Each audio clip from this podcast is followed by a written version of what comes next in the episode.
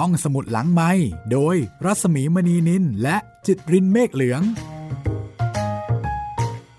สวัสดีปีใหม่ค่ะ ตอนรับคุณฟังเข้าสู่รายการห้องสมุดหลังใหม่เจอกันที่นี่นะคะ www.thaipbsradio.com ค่ะ กับดิฉันรัศมีมณีนิน วันนี้เริ่มต้นปี แต่ว่าเป็นเรื่องเดิมนะคะ เป็นการเก็บตกค่ะ เราได้ฟังกระท่อมน้อยของลุงทอมนะคะ ซึ่งตอนสุดท้ายตอนอวสานได้ปิดฉากไปแล้ว พอดิบพอดีกับวันสุดท้ายของปี 2559 กับชีวิตของลุงทอม กับชีวิตของทาสคนอื่นๆ ไม่ว่าจะเป็นยอร์ชแฮร์ริส เอไลซาซึ่งเป็นภรรยา แคสซี่ เอมิลีน มิสโอฟิเลีย แล้วก็ท็อปซี่ ก็ดูเหมือนว่าจะจบแบบ happy ending ด้วยดีนะคะ แต่กว่าจะ happy ending ได้ โอ้โห ก็แทบแย่เลยทีเดียวเชียว มีเพียงลุงทอมเท่านั้นค่ะ ที่จากโลกนี้ไปแล้วก็ไม่มีโอกาสที่จะได้พบกับคนที่ตัวเองรัก พบกับครอบครัวกับลูกเมียที่รอคอยวันนี้ห้องสมุดหลังใหม่นะคะ จะแนะนำให้คุณได้รู้จักกับ Harriet Beecher Stowe ค่ะ ซึ่งเป็นเจ้าของบทประพันธ์ Uncle Tom's Cabin หรือว่ากระท่อมน้อยของลุงทอม เป็นผู้หญิงตัวเล็กๆนะคะ เป็นคนที่ครั้งหนึ่ง ในระหว่างที่มีสงครามกลางเมือง ซึ่งมีสาเหตุมาจากเรื่องของระบบทาสความขัดแย้งทางความคิดระหว่างรัฐฝ่ายเหนือกับรัฐฝ่ายใต้ ในระหว่างที่การรบยังคงเกิดขึ้น แฮร์เรียตบีเชอร์สโตว์นะคะ ได้เข้าพบประธานาธิบดีอับราฮัมลินคอล์นครั้งหนึ่ง ตามคำเชิญพิเศษของประธานาธิบดี ซึ่งประธานาธิบดีได้กล่าวทักขึ้นทันทีว่า ผู้หญิงตัวเล็กๆ คนนี้นั่นเองเหรอ ที่หนังสือของเธอได้ทำให้เกิดสงครามใหญ่ถึงเพียงนี้ขึ้น แล้วก็คำทักทายนี้นะคะ ก็ได้เป็นที่จดจำสืบมาในประวัติศาสตร์ค่ะ และแม้ว่าจะเป็นถ้อยคำสำเนียงโดยทั่วไปเพื่อทำให้เกิดความเป็นกันเองเหมือนกับทักด้วยอารมณ์ขันนิดหน่อย แต่ว่าโดยปกติของประธานาธิบดีอับราฮัมลินคอนเนี่ยเขาบอกว่าไม่ใช่คนตลก เพราะฉะนั้นท่านย่อมจะกล่าวออกมาด้วยความจริงใจที่ฝังอยู่ล้ำลึกในจิตใจนะคะทำนองนั้น อันนี้ก็เป็นเรียกว่าเป็นวาทะประวัติศาสตร์ อีกหนึ่งวาทะเลยทีเดียว ที่ประธานาธิบดีมีต่อผู้เขียนคนหนึ่งนะ ต่อนักเขียนคนหนึ่งก็คือ Harriet Beecher Stowe ค่ะ วันนี้เราจะมารู้จักกับผู้หญิงคนนี้ค่ะ คุณแม่ลูกหกดิฉันเองต้องขออภัยคุณผู้ฟังนะคะ ที่บอกว่าเธอเป็นคุณแม่ลูกเก้ากลับกันนิดเดียวค่ะ เป็นคุณแม่ลูกหกนะคะแต่บางบางที่ก็บอกว่าเป็นคุณแม่ลูกเจ็ดก็งงอยู่เหมือนกัน แต่เอาเป็นว่าไม่ใช่คุณแม่ลูกก้าอย่างที่ได้บอกไป ต้องขออภัยจริง ๆ ค่ะสำหรับ Harriet Beecher Stowe นะคะ ถือว่าเป็นนักเขียนที่ไม่ธรรมดาจริง ๆ เพราะว่าหนังสือของเธอขายดิบขายดีในช่วงศตวรรษที่ 19 แล้วก็ยังคงมีชื่อเสียงทรงพลังมาจนกระทั่งถึงปัจจุบัน ซึ่งคุณผู้ฟังท่านใดที่สนใจ จะอ่านกระท่อมน้อยของลุงทอม สำนวนแปลของออสนิทวงก็สามารถที่จะถามหาได้ตามร้านหนังสือใหญ่ ๆ โดยทั่วไปนะคะ พิมพ์ปกแข็งค่ะ ความหนาเกือบ 600 หน้าสำนักพิมพ์ทับหนังสือจัดพิมพ์ครั้งล่าสุดเมื่อเดือนสิงหาคม 2559 ที่ผ่านมานี่เอง คุณผู้ฟังพร้อมหรือยังคะ ถ้าพร้อมแล้ว จะพาไปทำความรู้จักกับผู้หญิงตัวเล็กๆ คนหนึ่ง ซึ่งให้กำเนิดนวนิยายที่ทรงพลังเหลือเกิน แล้วก็เป็นนวนิยายที่มีผลสะเทือนต่อประวัติศาสตร์การเลิกทาสของสหรัฐอเมริกา ลองไปติดตามนะคะว่าเธอผู้นี้เป็นใครมาจากไหน เป็นคนผิวขาว แล้วเหตุไนถึงได้อินเหลือเกิน กับชีวิตปรันทดของทาส Harriet Beecher Stowe ค่ะ Harriet Elizabeth Beecher Stowe เป็นนักเขียนอเมริกัน ผู้ต่อต้านการค้าทาส เธอเกิดเมื่อวันที่ 14 มิถุนายน คริสต์ศักราช 1811 ค่ะ ที่เมืองลิชฟิลด์รัฐคอนเนคติคัต สหรัฐอเมริกา เป็นลูกคนที่ 7 ในจำนวน 9 คน ของไลแมนบีเชอร์แล้วก็โรซานาวอร์ดฟุตพ่อเป็นศาสนาจารย์หัวก้าวหน้านิกายเพรสไบทีเรียน ในขณะที่แม่ สืบเชื้อสายมาจากนายพลแอนดรูวอร์ด ผู้บัญชาการกองทัพในสงครามประกาศอิสรภาพ ทั้งพ่อและแม่นี่เป็นผู้ที่มีศรัทธาในศาสนาอย่างแก่กล้า เพราะฉะนั้นจะเห็นได้ว่าในเรื่อง Uncle Tom's Cabin นอกเหนือจากประเด็นการเลิกทาสแล้วนะคะ ประเด็นรองก็คือความเชื่อมั่นและก็ความศรัทธาในพระเจ้าอย่างเคร่งครัด ดังนั้นก็ไม่น่าแปลกใจละค่ะ เพราะว่าพ่อเนี่ยเป็น ผู้สอนศาสนา ในขณะที่ผู้เป็นแม่ ก็เป็นผู้ที่มีความศรัทธาในศาสนาอย่างแก่กล้าเช่นเดียวกัน เมื่อตอนที่แฮร์ริเอตมีอายุได้เพียง 5 ปี แม่ก็เสียชีวิตค่ะ จากนั้นหนึ่งปีให้หลัง พ่อเธอแต่งงานกับแฮร์ริเอตพอเตอร์แล้วก็มีลูกด้วยกันอีก 4 คน พี่น้องเยอะมากนะคะ และต่อมา แม่เลี้ยงก็ตายอีก พ่อก็แต่งงานใหม่อีกกับลิเดียบิลส์แต่ว่าคราวนี้ไม่มีลูกด้วยกัน พี่สาวของแฮร์ริเอตชื่อว่าแคทเธอรีนเอสเธอร์บีเชอร์คนนี้เป็นพี่สาวคนโตค่ะ ได้ชื่อว่าเป็นนักการศึกษาหัวก้าวหน้า เป็นคนที่ส่งเสริมเรื่องการศึกษาและสิทธิสตรี รวมถึงการศึกษาในระดับชั้นอนุบาลสำหรับเด็กเล็กนะคะ พี่คนรองเป็นศาสนาจารย์เช่นเดียวกันชื่อว่าวิลเลียม พี่คนถัดมาชื่อว่าเอ็ดเวิร์ดจบการศึกษาจากมหาวิทยาลัยเยล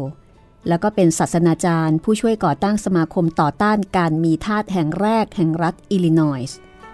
คนต่อมาเป็นพี่สาวชื่อว่าแมรี่ ถัดมาคือตัวเธอเอง แล้วก็มีน้องชายอีก 4 คน ทอมมี่ ยอร์ช เฮนรี่ วอร์ด เฮนรี่ วอร์ด แล้วก็ชาลส์ สองคนหลังเป็นนักเทศน์ที่มีชื่อเสียง เป็นผู้สนับสนุนการเลิกทาสค่ะ เพราะฉะนั้นดูจากภูมิหลังพ่อแม่พี่น้องจะเห็นได้ว่า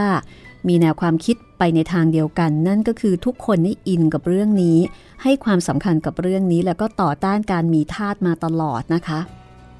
พี่น้องต่างแม่ของเธออิสเบลล่าโฮมส์ยังเป็นผู้ก่อตั้งสมาคมสิทธิสตรีแห่งชาติ โทมัส คินนิคัต ก็เป็นสาธุคุณแล้วก็เป็นครู เจมส์แชปรินเป็นนายพันในกองพล 35 ของทหารคนผิวสี ในสงครามกลางเมืองระหว่างฝ่ายรัฐเหนือแล้วก็รัฐฝ่ายใต้ คือเรียกว่าทั้งครอบครัวเลยทีเดียวนะคะ เป็นผู้ที่มีแนวคิดเชิงสังคม ไม่ธรรมดาค่ะ ในส่วนของแฮร์ริเอตเอง เธอเป็นคนที่รักการเขียนนะคะ แล้วก็เริ่มต้นเขียนเรียงความตั้งแต่อายุยังน้อย เขียนเก่งค่ะ เคยได้รับรางวัลชนะเลิศในการประกวดเขียนเรียงความของโรงเรียนเมื่อตอนมีอายุได้เพียง 7 ขวบเท่านั้น พ่อนิชมเปาะเลยทีเดียวนะคะ แล้วเธอก็เป็นคนที่เชื่อมั่น ว่าการเขียนเนี่ยคือเป้าหมายในชีวิตของเธอ เธอเริ่มต้นการศึกษาในระบบที่วิทยาลัย สตรีลิชฟิลด์ของซาร่าเพียสซึ่งพ่อของเธอ สอนวิชาศาสนาอยู่ที่นี่ด้วย และที่นี่ก็เป็นสถาบันการศึกษาแห่งแรก ๆนะคะ ที่ส่งเสริมให้เด็กผู้หญิงได้เรียนรู้เรื่องทางวิชาการ เพราะว่าในสมัยก่อนเนี่ย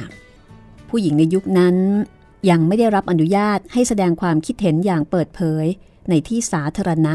แล้วก็แทบไม่ได้รับตำแหน่งสำคัญสำคัญ หรือว่ามีสิทธิ์มีเสียงทางสังคมแต่อย่างใด แต่ว่าสถาบันการศึกษาที่เธอเรียนเนี่ยค่อนข้างให้ความสำคัญกับการเรียนรู้ของเด็กผู้หญิงค่ะ และเนื่องจากพ่อของเธอก็สอนอยู่ที่นั่น ก็เลยเป็นโอกาสให้พ่อเนี่ยมีโอกาสที่จะขัดเกลาความสามารถในการที่จะอภิปราย แล้วก็ชี้นำจูงใจของลูกๆ ไปพร้อมๆ กันกับนักศึกษาก็คือ พ่อเองก็ก็มีส่วนในการปลูกฝังแนวความคิดทางสังคมด้วย ก็จัดได้ว่าแฮร์ริเอตบีเชอร์สโตก็เป็นผู้หญิงหัวก้าวหน้า เป็นผู้หญิงทันสมัย เพราะว่าเกิดในครอบครัวที่มีต้นทุนทางนี้อยู่แล้ว แล้วก็ได้เรียนรู้ในโรงเรียนที่ให้ความสำคัญกับเรื่องนี้ด้วย ต่อมาค่ะพออายุ 13 เธอก็ย้ายไปที่เมืองฮาร์ดฟอร์ด รัฐคอนเนตทิคัตค่ะ เพื่อเข้าศึกษาในวิทยาลัยศาสนศาสตร์ ซึ่งแคทเธอรีนบีเชอร์พี่สาวคนโตเป็นผู้ก่อตั้ง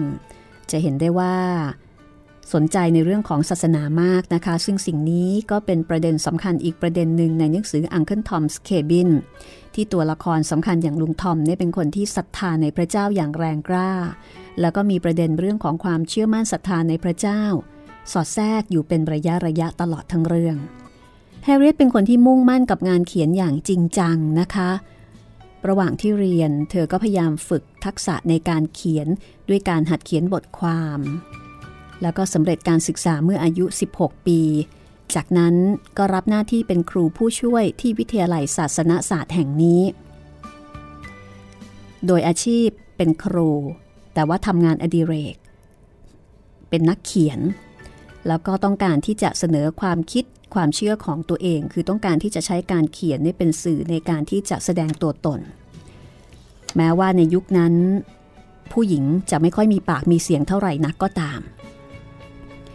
แล้วก็ยังตั้งใจว่างานเขียนอาจจะมีส่วนช่วยในเรื่องค่าใช้จ่ายสำหรับครอบครัวอีกด้วย งานเขียนชิ้นแรกที่ได้ตีพิมพ์นะคะ เป็นหนังสือเรียนชื่อว่า A New Geography for Children ในปี 1833 เขียนร่วมกับพี่สาวคือแคทเธอรีน พี่สาวคนโต ก็ค่อนข้างไม่ธรรมดาทีเดียว ได้รับคำชมจากบิชอฟในท้องถิ่นค่ะ และหลังจากนั้น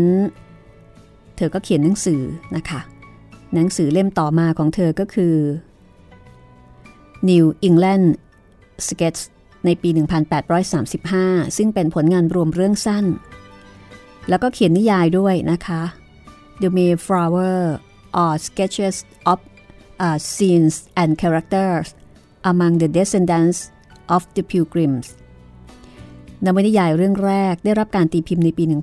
1843 ค่ะ ตามด้วย The Coral King ในปี 1843 เป็นเรื่องการส่งเสริม ขันติธรรม แล้วก็มีบทความต่อต้านระบบการมีทาสก็เรียกได้ว่าเขียนหนังสือมาตั้งแต่อายุยังน้อย แต่ก็ยังไม่ดังนะ ต่อมาในปี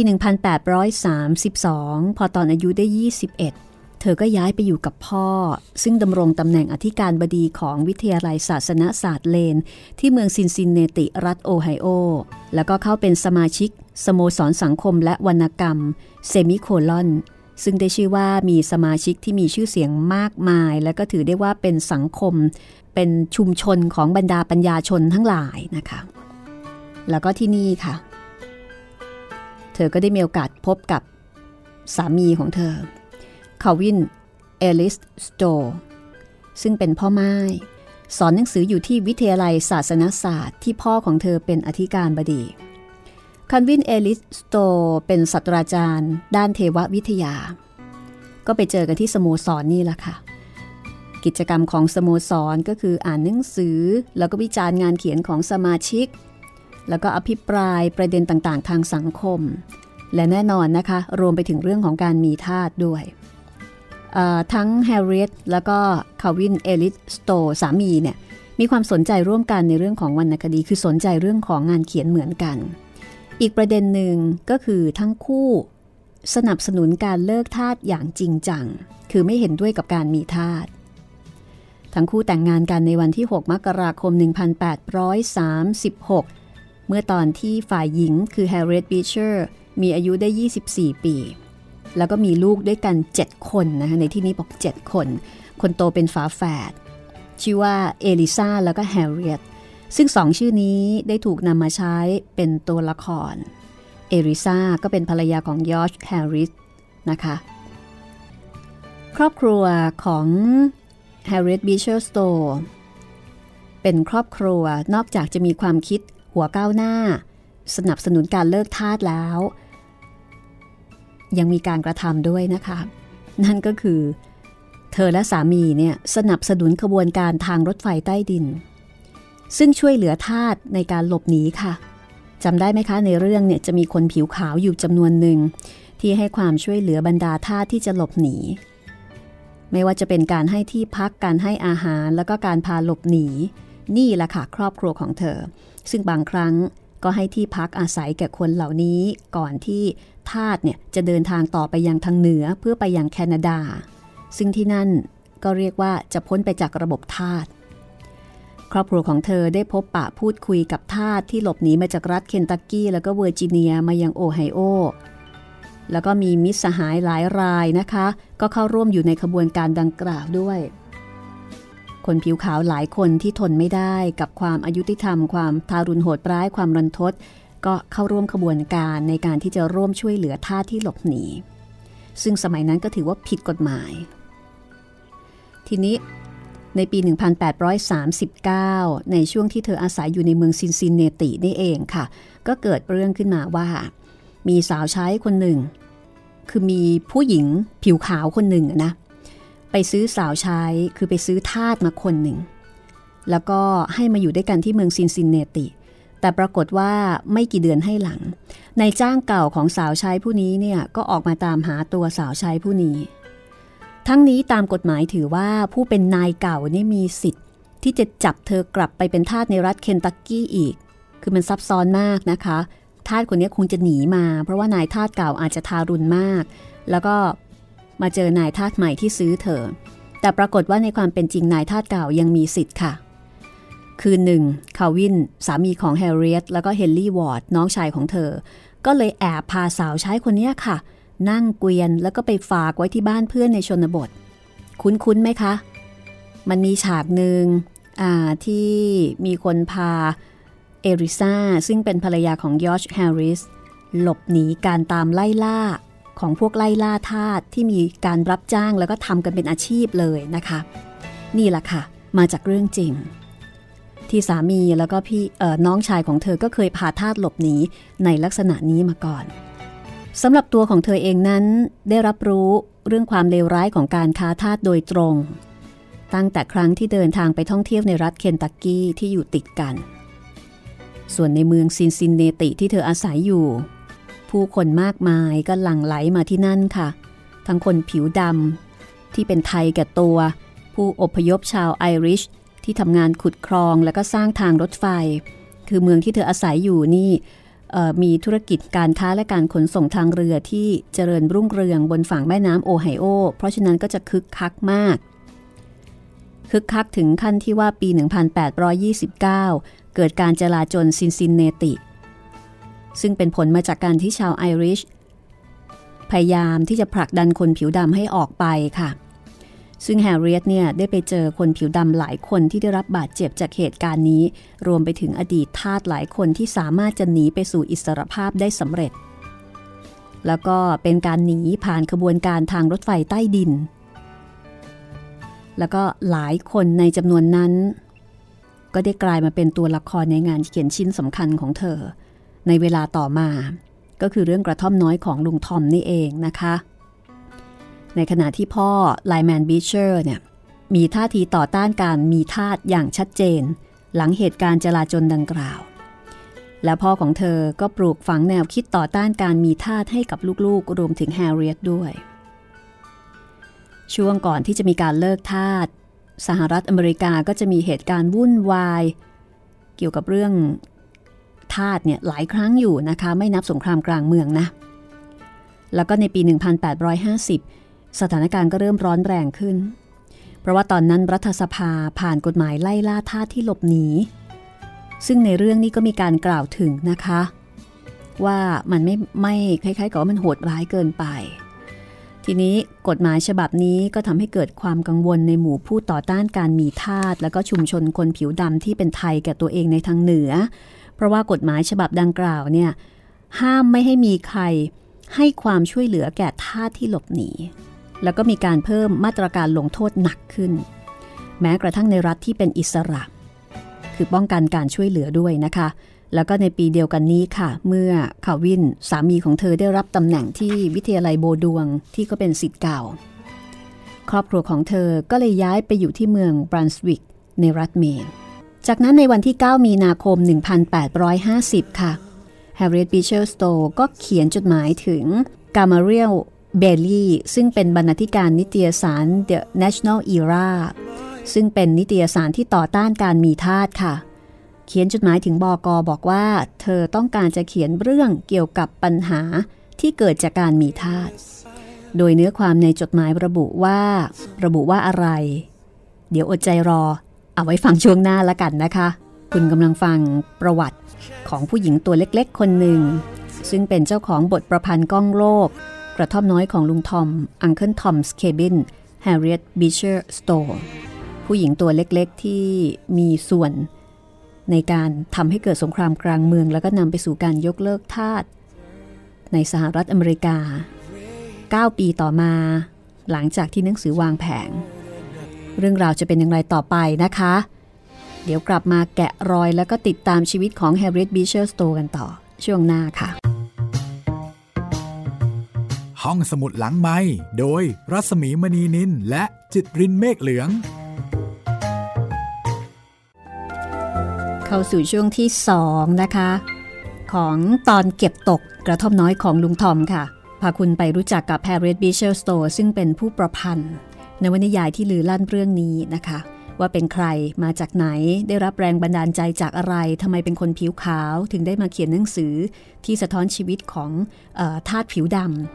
คือจริงๆทาสผิวขาวก็มีบ้าง แต่ว่าน้อยส่วนใหญ่ก็จะเป็นผิวดำหรือไม่ก็เป็นลูกผสม แล้วก็ต้องออแก้ไขนิดนึงนะคะ ที่เคยบอกว่า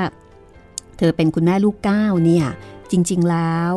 บางที่บอกว่ามีลูก 7 คน คือมีลูกแฝดคู่หนึ่ง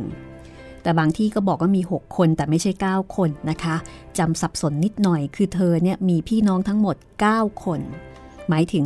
ตัวเธอเอง ก็ต้องขออภัยไว้ณที่นี้ด้วยนะคะ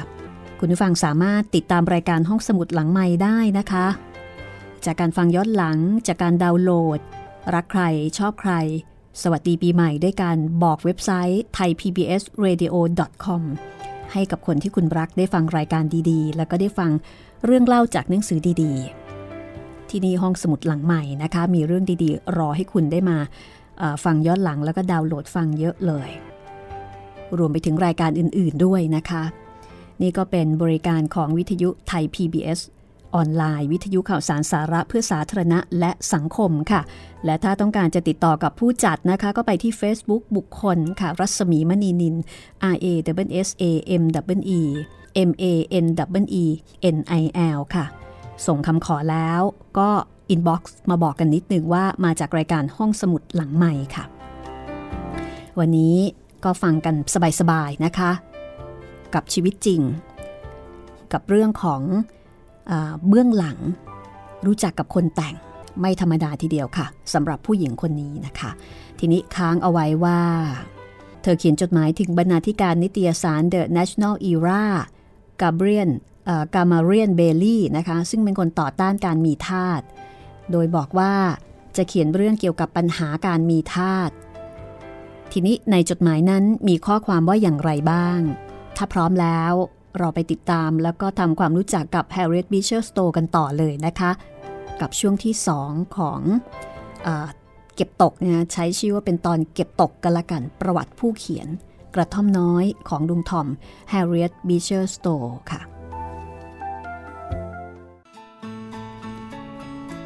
เนื้อความในจดหมายนั้นระบุว่า ตอนนี้ ฉันรู้สึกว่าถึงเวลาแล้วที่แม้แต่เด็กหรือผู้หญิงที่อยู่ในฐานะที่พูดได้ ก็ควรจะออกมาพูดเรื่องเสรีภาพและความเป็นมนุษย์ ฉันหวังว่าผู้หญิงทุกคนที่สามารถอ่านออกเขียนได้จะไม่นิ่งเฉย กามาเรียเบลลี่ซึ่งเป็นบรรณาธิการ ก็ทำสัญญากับเธอด้วยการตกลงที่จะจ่ายค่าตอบแทน 300 เหรียญให้เขียนเรื่องที่สามารถวาดภาพการมีทาส ให้เป็นที่ประจักษ์แก่สายตา คือเรียกว่าให้เขียนแบบที่ให้คนเห็นภาพได้นะคะว่า การมีทาสเนี่ยมันมันแย่ยังไงมันเลวร้ายขนาดไหน แล้วก็ให้เขียนเป็นตอนๆ เพื่อให้คนทางภาคเหนือ ซึ่งไม่เคยเห็นเหตุการณ์โดยตรง ได้รับรู้เรื่องนี้แล้วก็กระตุ้น ให้ตระหนักถึงความเลวร้ายของระบบการมีทาส ราะว่าสมัยก่อนยังไม่ได้มีสื่อสังคมออนไลน์ที่จะแชร์อะไรๆกันได้ เพราะฉะนั้นงานเขียนจึงสำคัญมากนะคะแรก ๆ เลย Harriet Beecher Stowe คาดหวังว่าเรื่องนี้เนี่ย จะเป็นการแสดงถึงความรู้สึกนึกคิดของเธอเอง เกี่ยวกับการมีทาสผ่านงานวรรณกรรมที่คิดว่า น่าจะกินความยาวเพียง 3 หรือว่า 4 ตอนเท่านั้น ตั้งใจจะเขียนแค่นั้นค่ะ แต่ปรากฏว่าเขียนไปเขียนไป โอ้โห ป่าเข้าไป 44 ตอน คือผิดไปจากที่คาดเอาไว้ แสดงว่ามีอะไรอะไรอยู่ในตัวในหัวเยอะมากนะคะ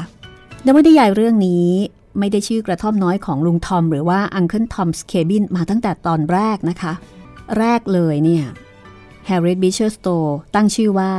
The Man That Was a Thing The Man That Was a Thing นะคะ ก่อนจะเปลี่ยนเป็น Life Among the Lowly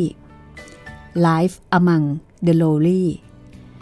แล้วก็สุดท้ายเมื่อมีการตีพิมพ์รวมเล่ม จึงใช้ชื่อว่า Uncle Tom's Cabin or Life Among the Lowly Harriet บอกว่าแรงบันดาลใจสำคัญ ที่ทำให้เกิดหนังสือ Uncle Tom's Cabin คือหนังสือที่ชื่อว่า คือได้รับแรงบันดาลใจมาจากหนังสืออีกเล่มหนึ่ง อีกต่อหนึ่ง หนังสือเล่มนี้ชื่อว่า The Life of Josiah Henson formerly a slave now an inhabitant of Canada คือโดยสรุปนะคะเป็นเรื่องราวของโจไซอาเฮนสันโจไซอาเฮนสันนี่แหละค่ะคุณผู้ฟัง เป็นที่มาของตัวละคร ที่มีนามว่าลุงทอม โจไซอาเฮนสันเป็นใคร โจไซอาเฮนสันก็เป็นทาสคนหนึ่ง เป็นทาสผิวดำที่หลบหนีจาก แมรี่แลนนะคะ ไปแคนาดาได้สำเร็จ ต่างจากลุงทอมนะคะ ลุงทอมไม่หนีค่ะ แต่ว่าต้นเขาของลุงทอมเนี่ยหนี แล้วก็หนีได้สำเร็จด้วย แล้วก็ตอนหลังแกก็ตีพิมพ์บันทึกความทรงจำของตัวเองออกมา แล้วก็ใช้ชื่อว่า The Memories of Uncle Tom แล้วก็เดินทางไปแสดงปาฐกถาในที่ต่างๆ ทั้งในอเมริกาแล้วก็ยุโรป Harriet Beecher Stowe เคยได้พบปะพูดคุยกับโจไซอาเฮนสันเมื่อตอนที่อยู่เมืองซินซินเนติ เพราะฉะนั้น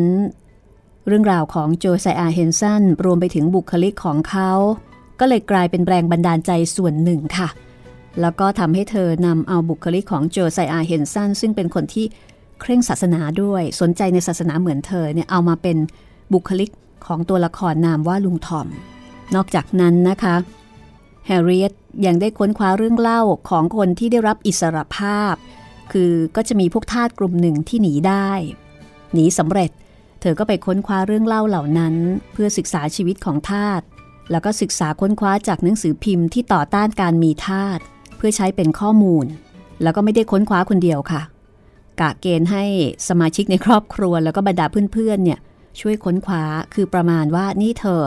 เจอข้อมูลอะไรดีๆ เกี่ยวกับเรื่องนี้ส่งมาให้ด้วยนะ เพื่อที่จะบรรยายถึงชีวิต ชีวิตลำเค็นหรือว่าชีวิตรันทดของพวกทาสได้อย่างสมจริงสมจัง แล้วก็มีข้อมูลรอบด้านนะ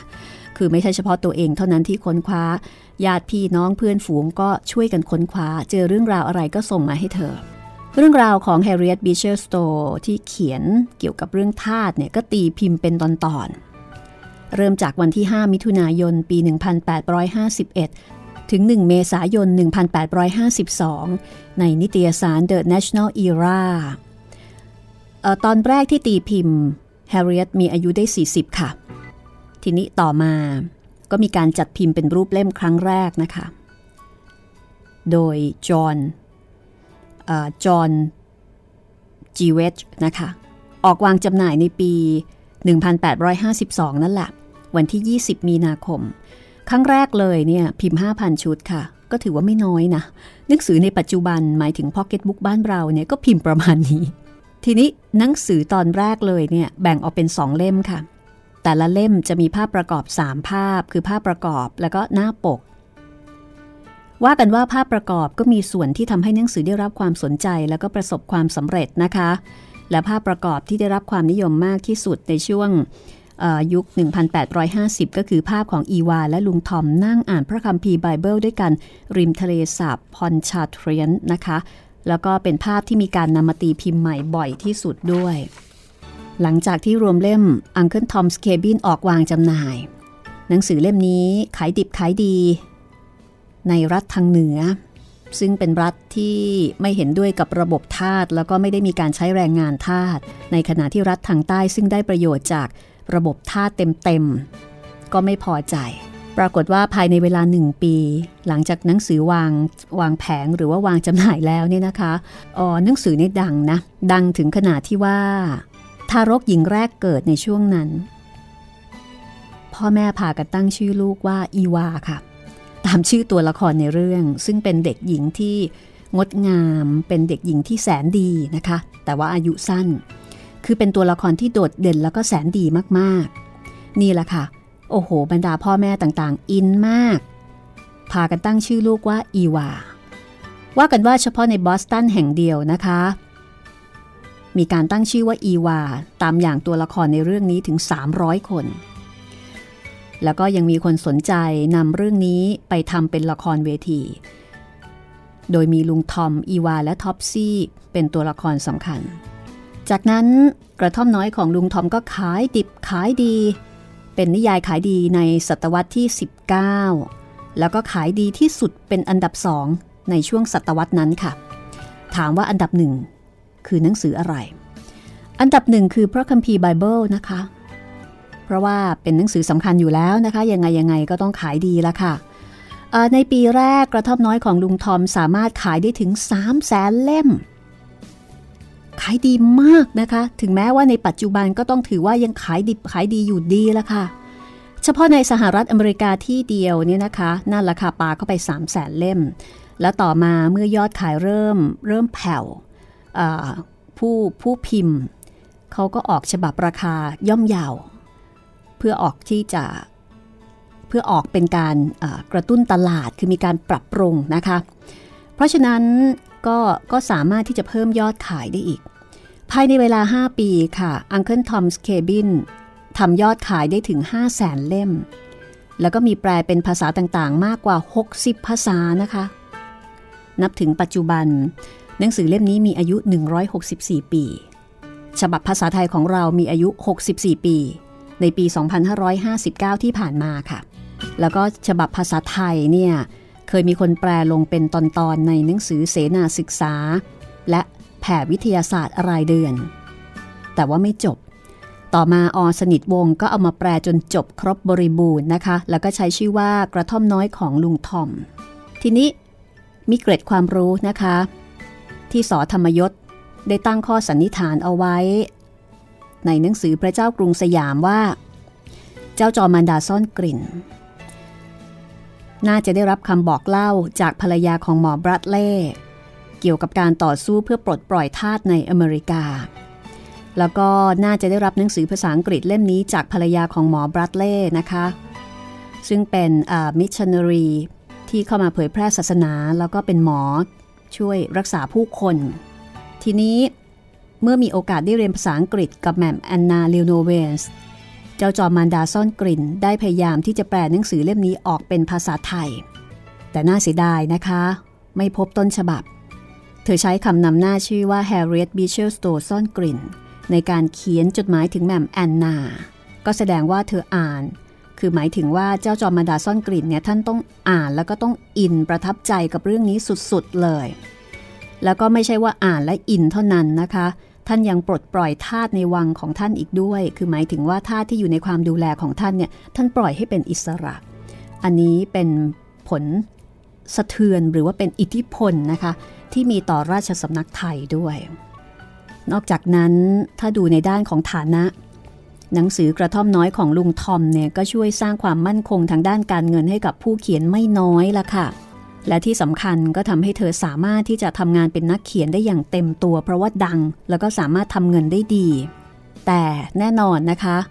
ปฏิกิริยาตอบรับก็มีทั้งดอกไม้และก้อนอิฐ มีทั้งคนที่ชื่นชอบ แล้วก็คนที่ไม่ชอบใจ คนที่ไม่ชอบใจ คือคนที่สนับสนุนเรื่องการมีทาสอยากให้มีทาสต่อไป คนพวกนี้ก็จะวิจารณ์บอกว่า เธอเธอไม่รู้จริง ไม่เคยเห็นไร่เพาะปลูกจริงๆอ่าแต่เธอก็แย้งบอกว่าถึงไม่เคยเห็นจริงๆ เนี่ยเธอก็ได้รับคำบอกเล่าโดยตรงมาจากทาสที่หลบหนี คือคือมีโอกาสได้คุยกับได้คุยกับทาสนะคะ ได้เห็นเรือคาทาสที่ผัวเมียพ่อแม่ลูกต้องพลัดพรากจากกัน ตอนหลังเธอถึงกับเขียนหนังสือขึ้นมาอีกเล่มหนึ่งนะคะ ชื่อว่า The Key to Uncle Tom's Cabin เพื่อที่จะอธิบายแล้วก็สนับสนุนหลักฐาน ว่าด้วยการ เขียนเรื่อง Uncle Tom's Cabin ว่าหลักฐานข้อมูลที่เธอนำมาเขียนนี่เป็นเรื่องจริง โดยยกตัวอย่างกรณีต่างๆ ที่เธอประสบมานะคะ ซึ่งนำมาใช้เป็นข้อมูลในการเขียนนวนิยายเรื่องนี้ คือเอามาเขียนขยายอีกที เพื่อสนับสนุนความเลวร้ายของระบบทาสเนี่ยค่ะ ในเวลาต่อมาครอบครัวของเธอย้ายจากเมืองบรันสวิกไปที่เมืองแอนโดเวอร์รัฐแมสซาชู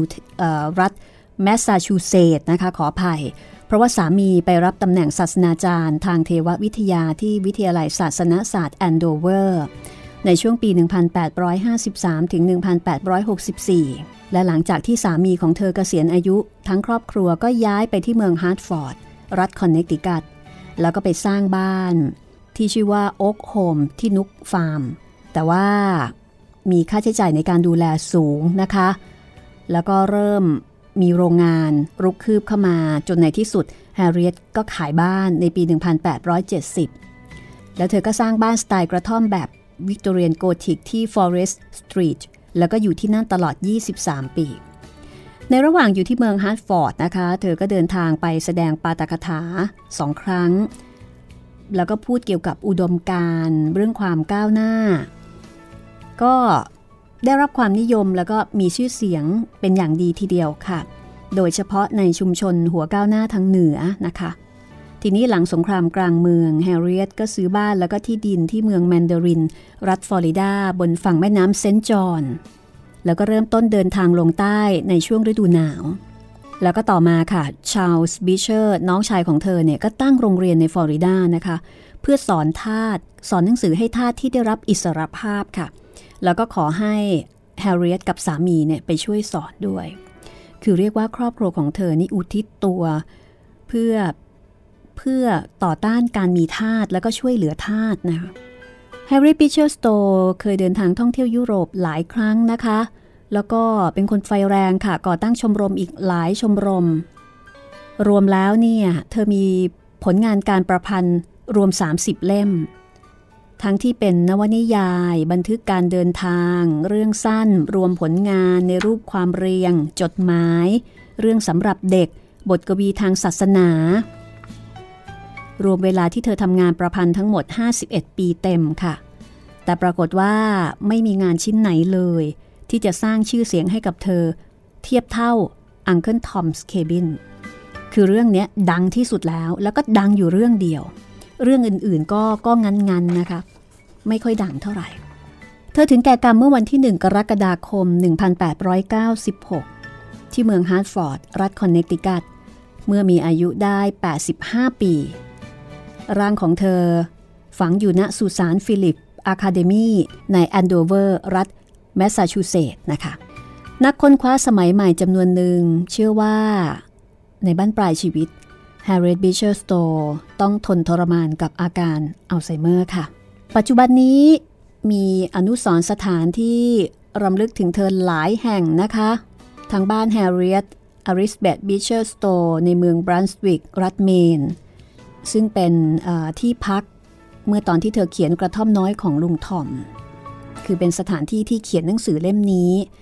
ซึ่งวิทยาลัยโบว์ดอินได้ซื้อบ้านหลังดังกล่าว พร้อมกับอาคารที่ติดต่อกัน ซึ่งใหม่กว่านะคะ แล้วก็มีการระดมทุนสำหรับซ่อมแซม แล้วก็มีบ้านแฮร์ริเอตเอลิซาเบธบีเชอร์สโตว์เมืองฮาร์ตฟอร์ด รัฐคอนเนตทิคัต